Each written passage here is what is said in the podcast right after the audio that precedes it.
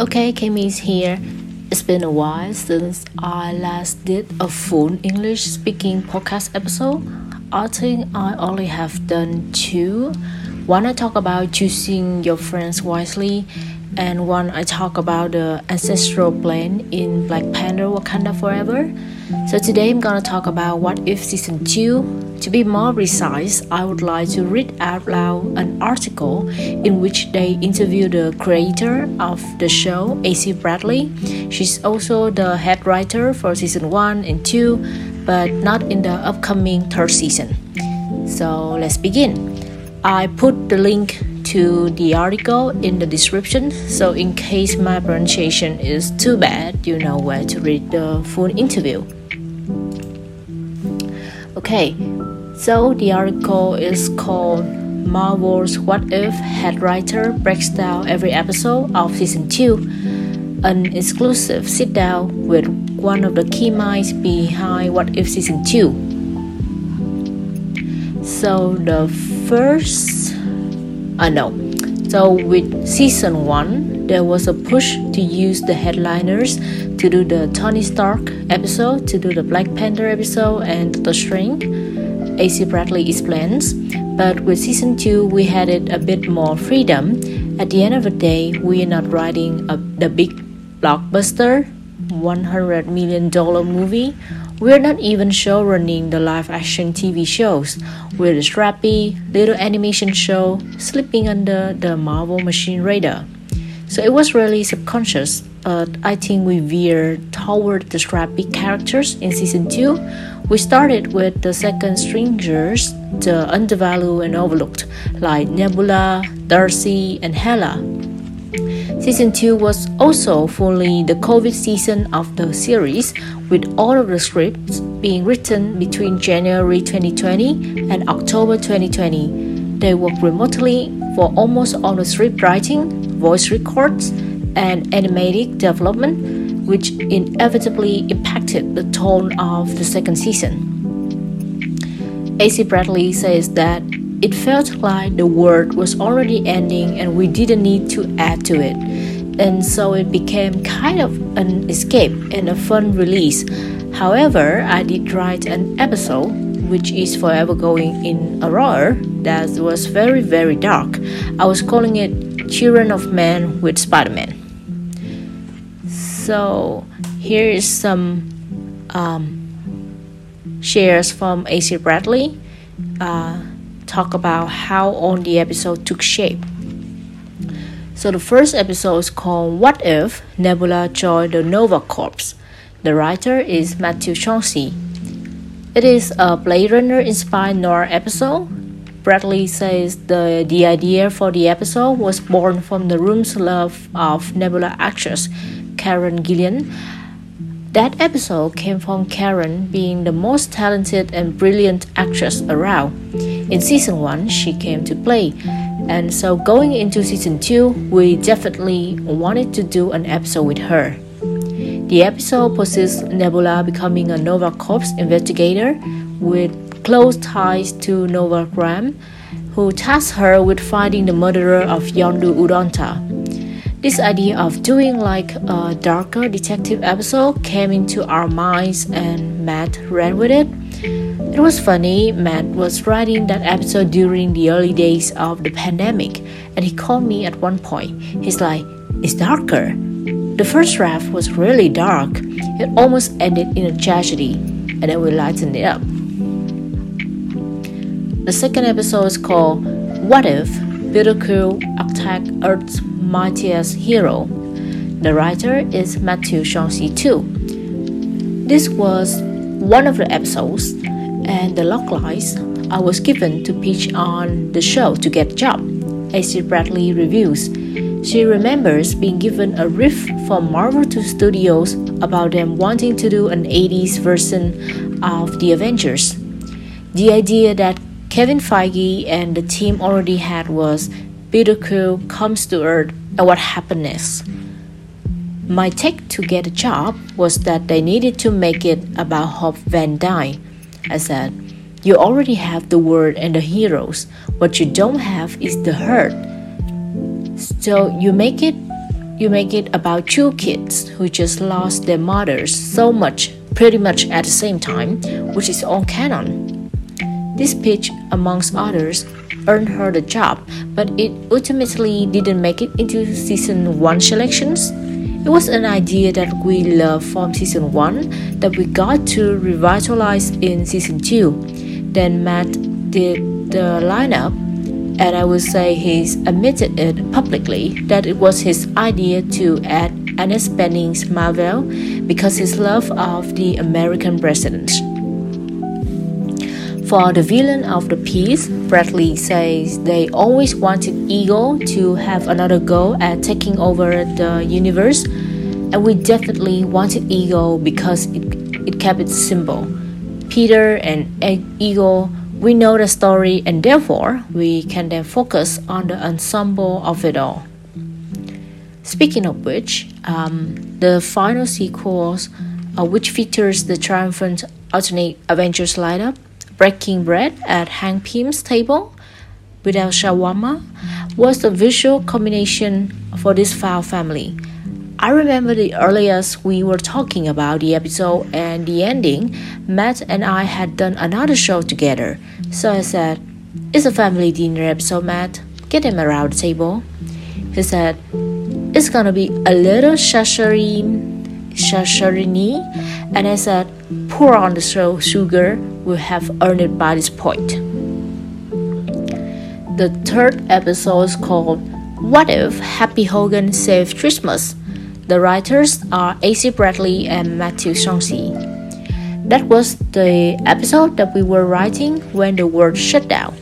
AC Bradley says, referring to pandemic lockdowns. Actually, our last day in the office was Matt and I watching the Quentin Tarantino episodes, The Box Part 1 and 2 of Alias. We had it on because we just both love Alias so much, and it's kind of their dark, die-hard episode.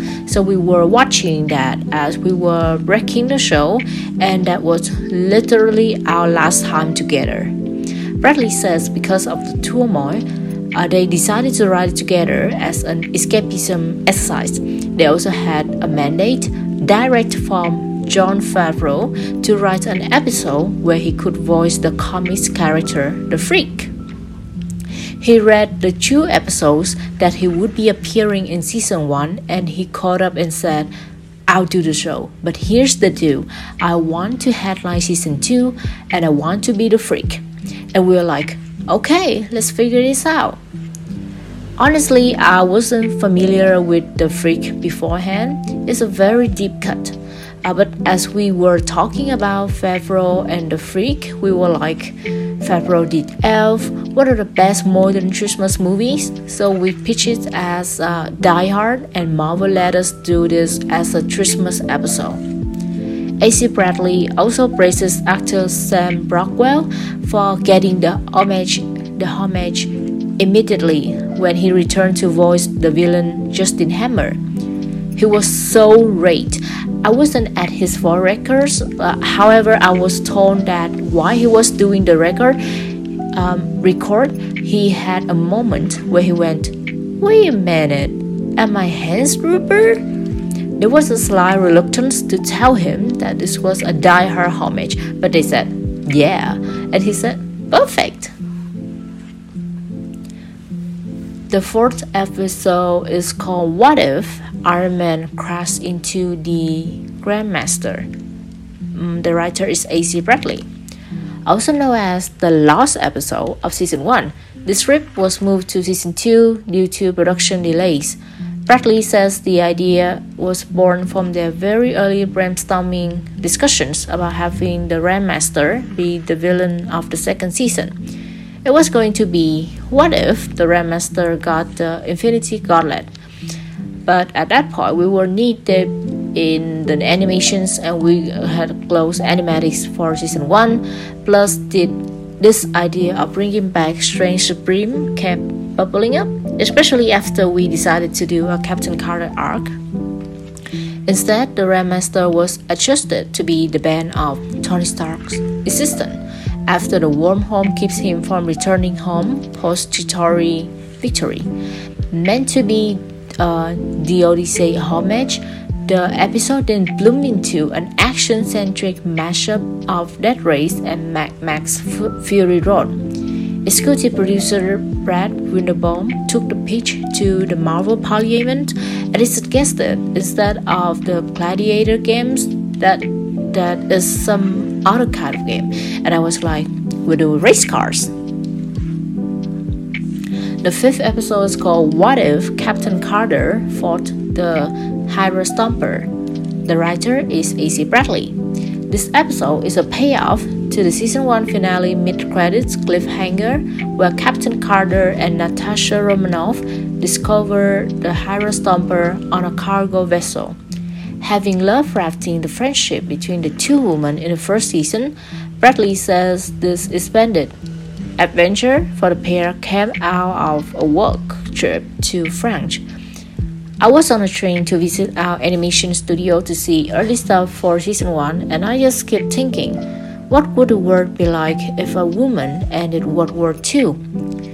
What if we all grew up with a he female with a female hero and not just like a female Superman, but if the real hero of our world was a woman?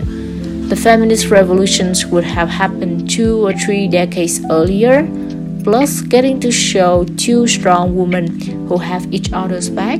Their relationship isn't fraught with anxiety or worry or anything, actually just based on fun and enjoying each other's company. Their rapper, in fact, set up a perfect fight with the review of Melina Vostokoff as the orchestrator of an elaborate trap to lure the woman to the Red Room. The Red Room aspect actually came from Matt and I when we were in a small writer's room that they had put together for Black Widow right before they started filming. Big fans of the Red Room storyline, AC Bradley says it revived her lifelong obsession, obsession with spy novels and helped this episode take shape. I actually have my undergraduate degrees in international politics with a concentration on Eastern Europe and ethics. Because that really prepares you for a career in animations, she jokes. But there have always been stories of 1950s model Russian neighborhoods where they trained their spies. Our head of story was Aram Shakishin, who led our storyboard artist team, which was stacked with heavy hitters, and Aram really brought his own flair to it, especially when it comes to the fight with the robots. The sixth episode is called What If Kahori Reshaped the World? The writer is Ryan Little. This episode marks the first time a What If series episode has introduced an original character into the MCU with Kahori, but that wasn't the initial goal when they first started breaking this episode. Even in the first day of season 1, there were conversations, conversations about doing an episode that wasn't anchored around a character but an MCU artifact, AC Bradley reviews.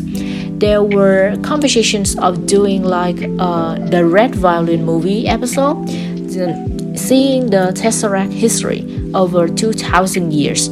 Then for season 2, we talk about what if the vibranium meteor landed somewhere else. And so we combine those two ideas. Bradley says separately they talk about doing an indigenous story.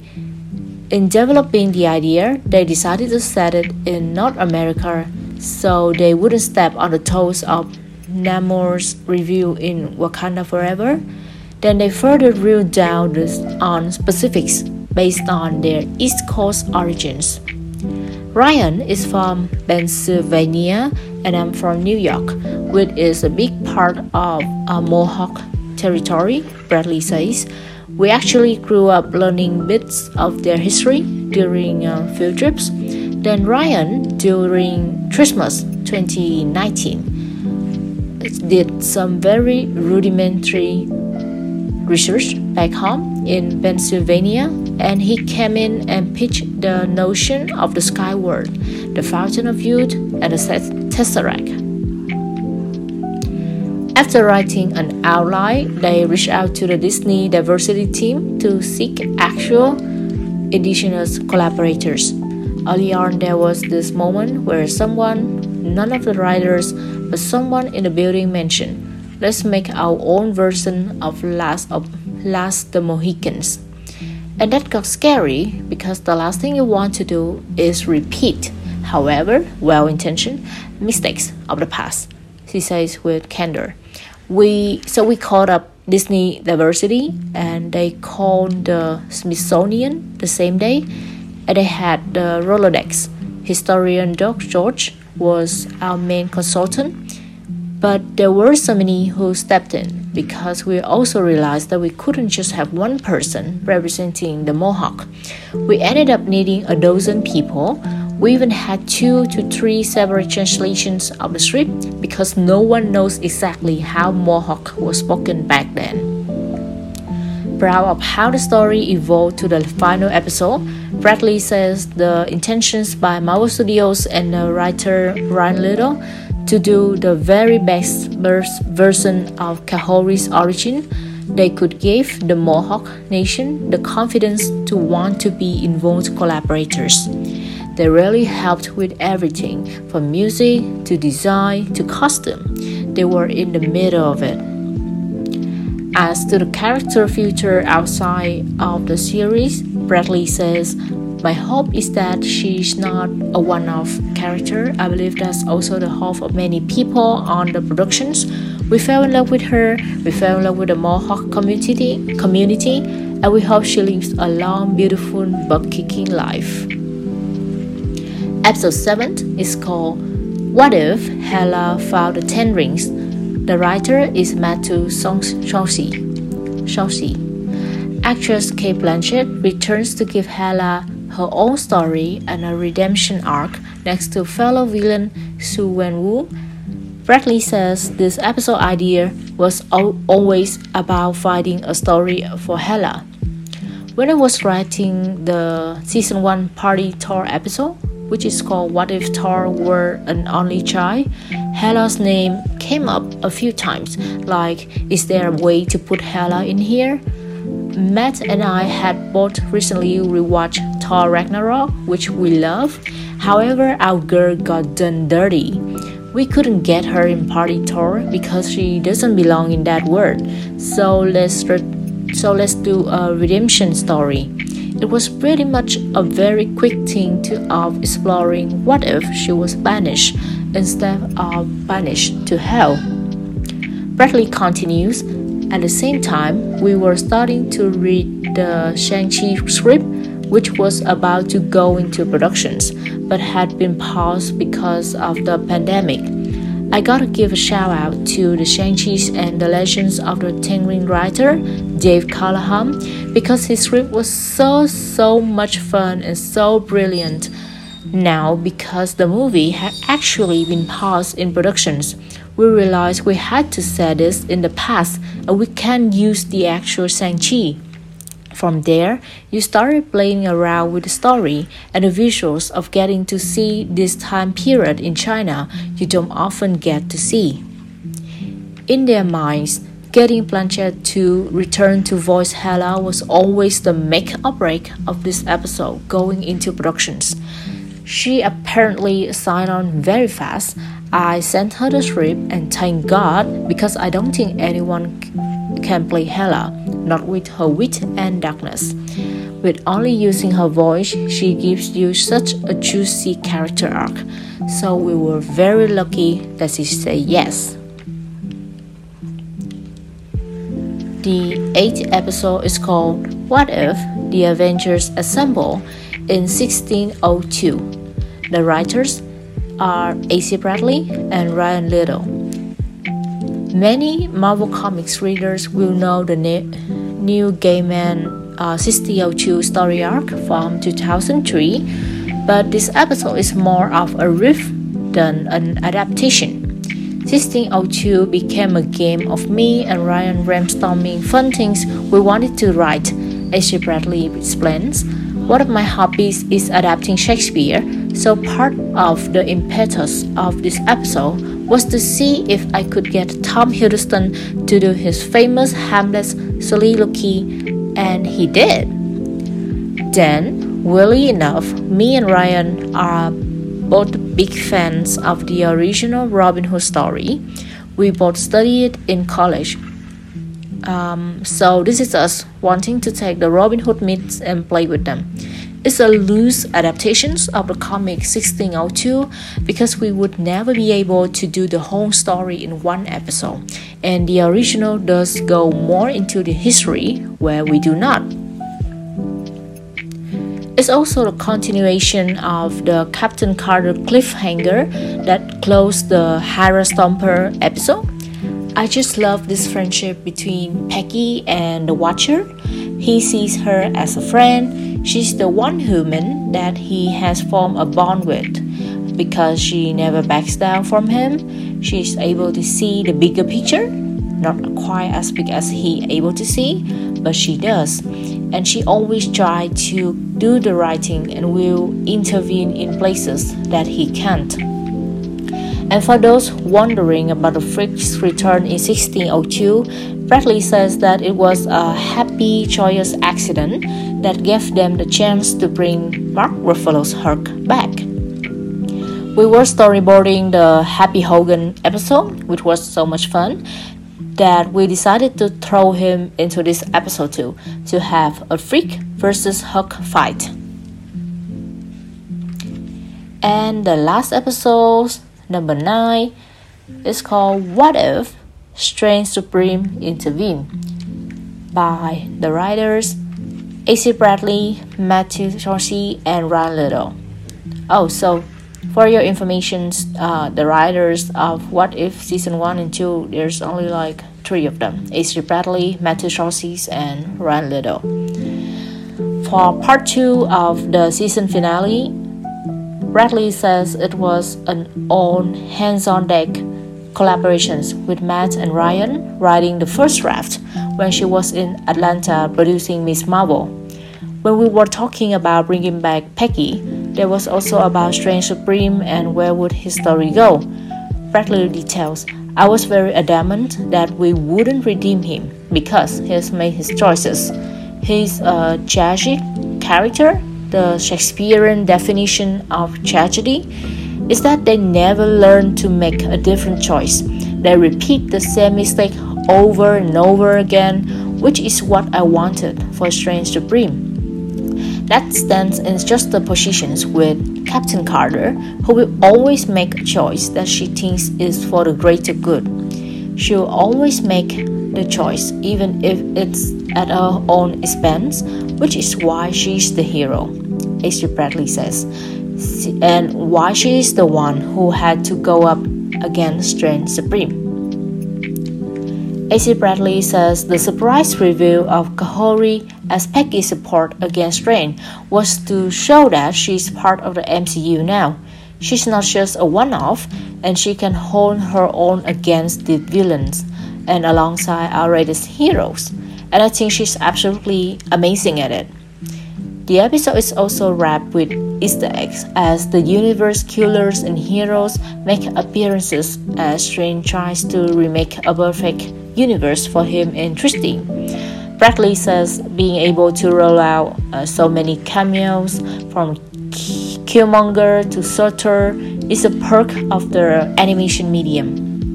The fun part of animation is that the cast is always in the building of the characters.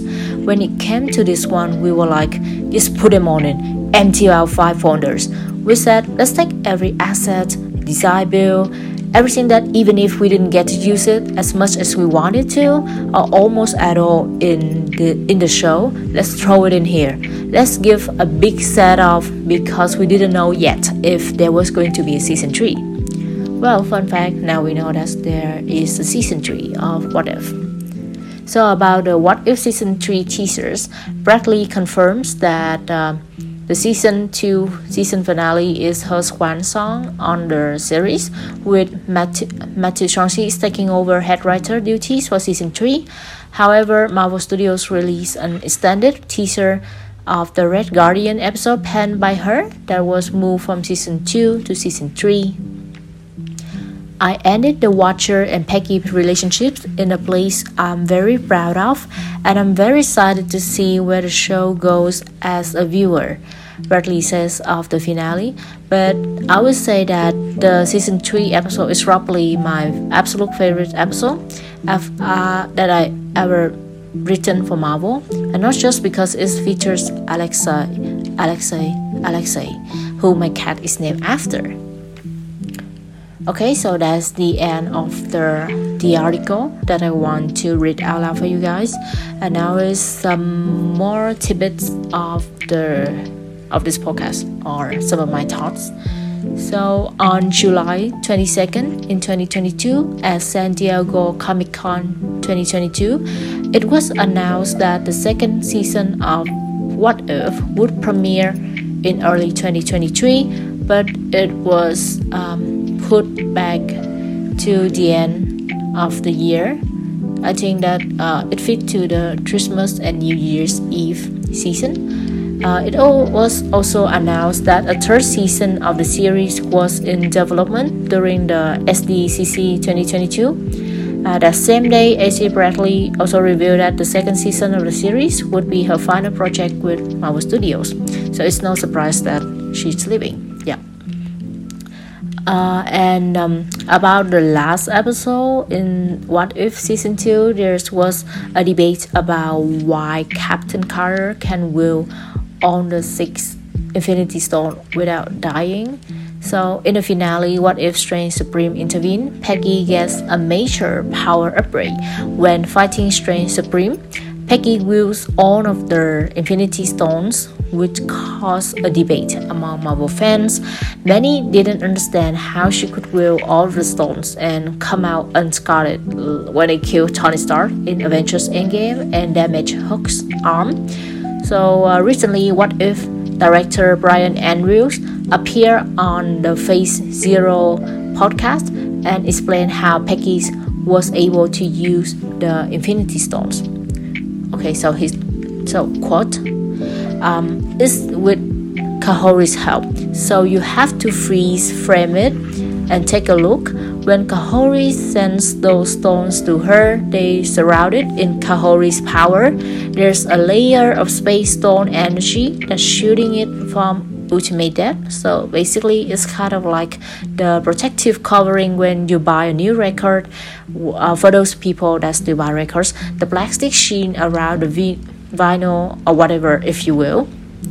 But you see it a little bit you see it when they fly up towards her, and then when she, her hands out, and you get a close up of them reaching in. There, there's that faint blue glow around each of the stones. So she has basically just like a little protective glove, so she won't immediately die. It's an um, explanation which makes sense, and the episode writer Matt Chauncey uh, later chimed in to is to add uh, early on, if you look, when she has the armor on, she's never actually using all the stones at once. Only a couple are lighting up if you're paying attention, so you never see actually see her doing the all four activated thing that Ruth pull to some of our other characters in the live action movies. Yeah, so I think that it was very obvious, but I don't know why it still raised um, concern to, um, among the fandom. I really don't know why.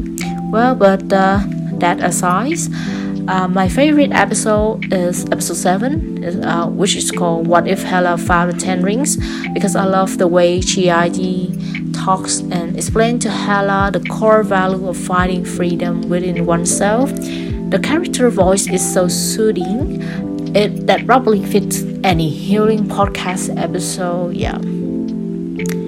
Um, I'm not really a fan of daily release like this, but I get it why they want to do a nine day event for What If since they were last days of 2023 with Christmas and New Year's Eve coming up.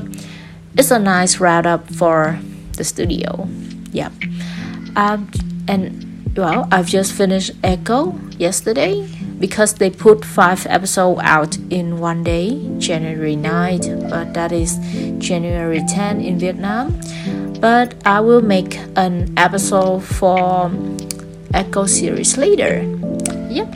So that's it for What If Season 2 episode. Thank you for listening. Kami, that's me. Bye bye.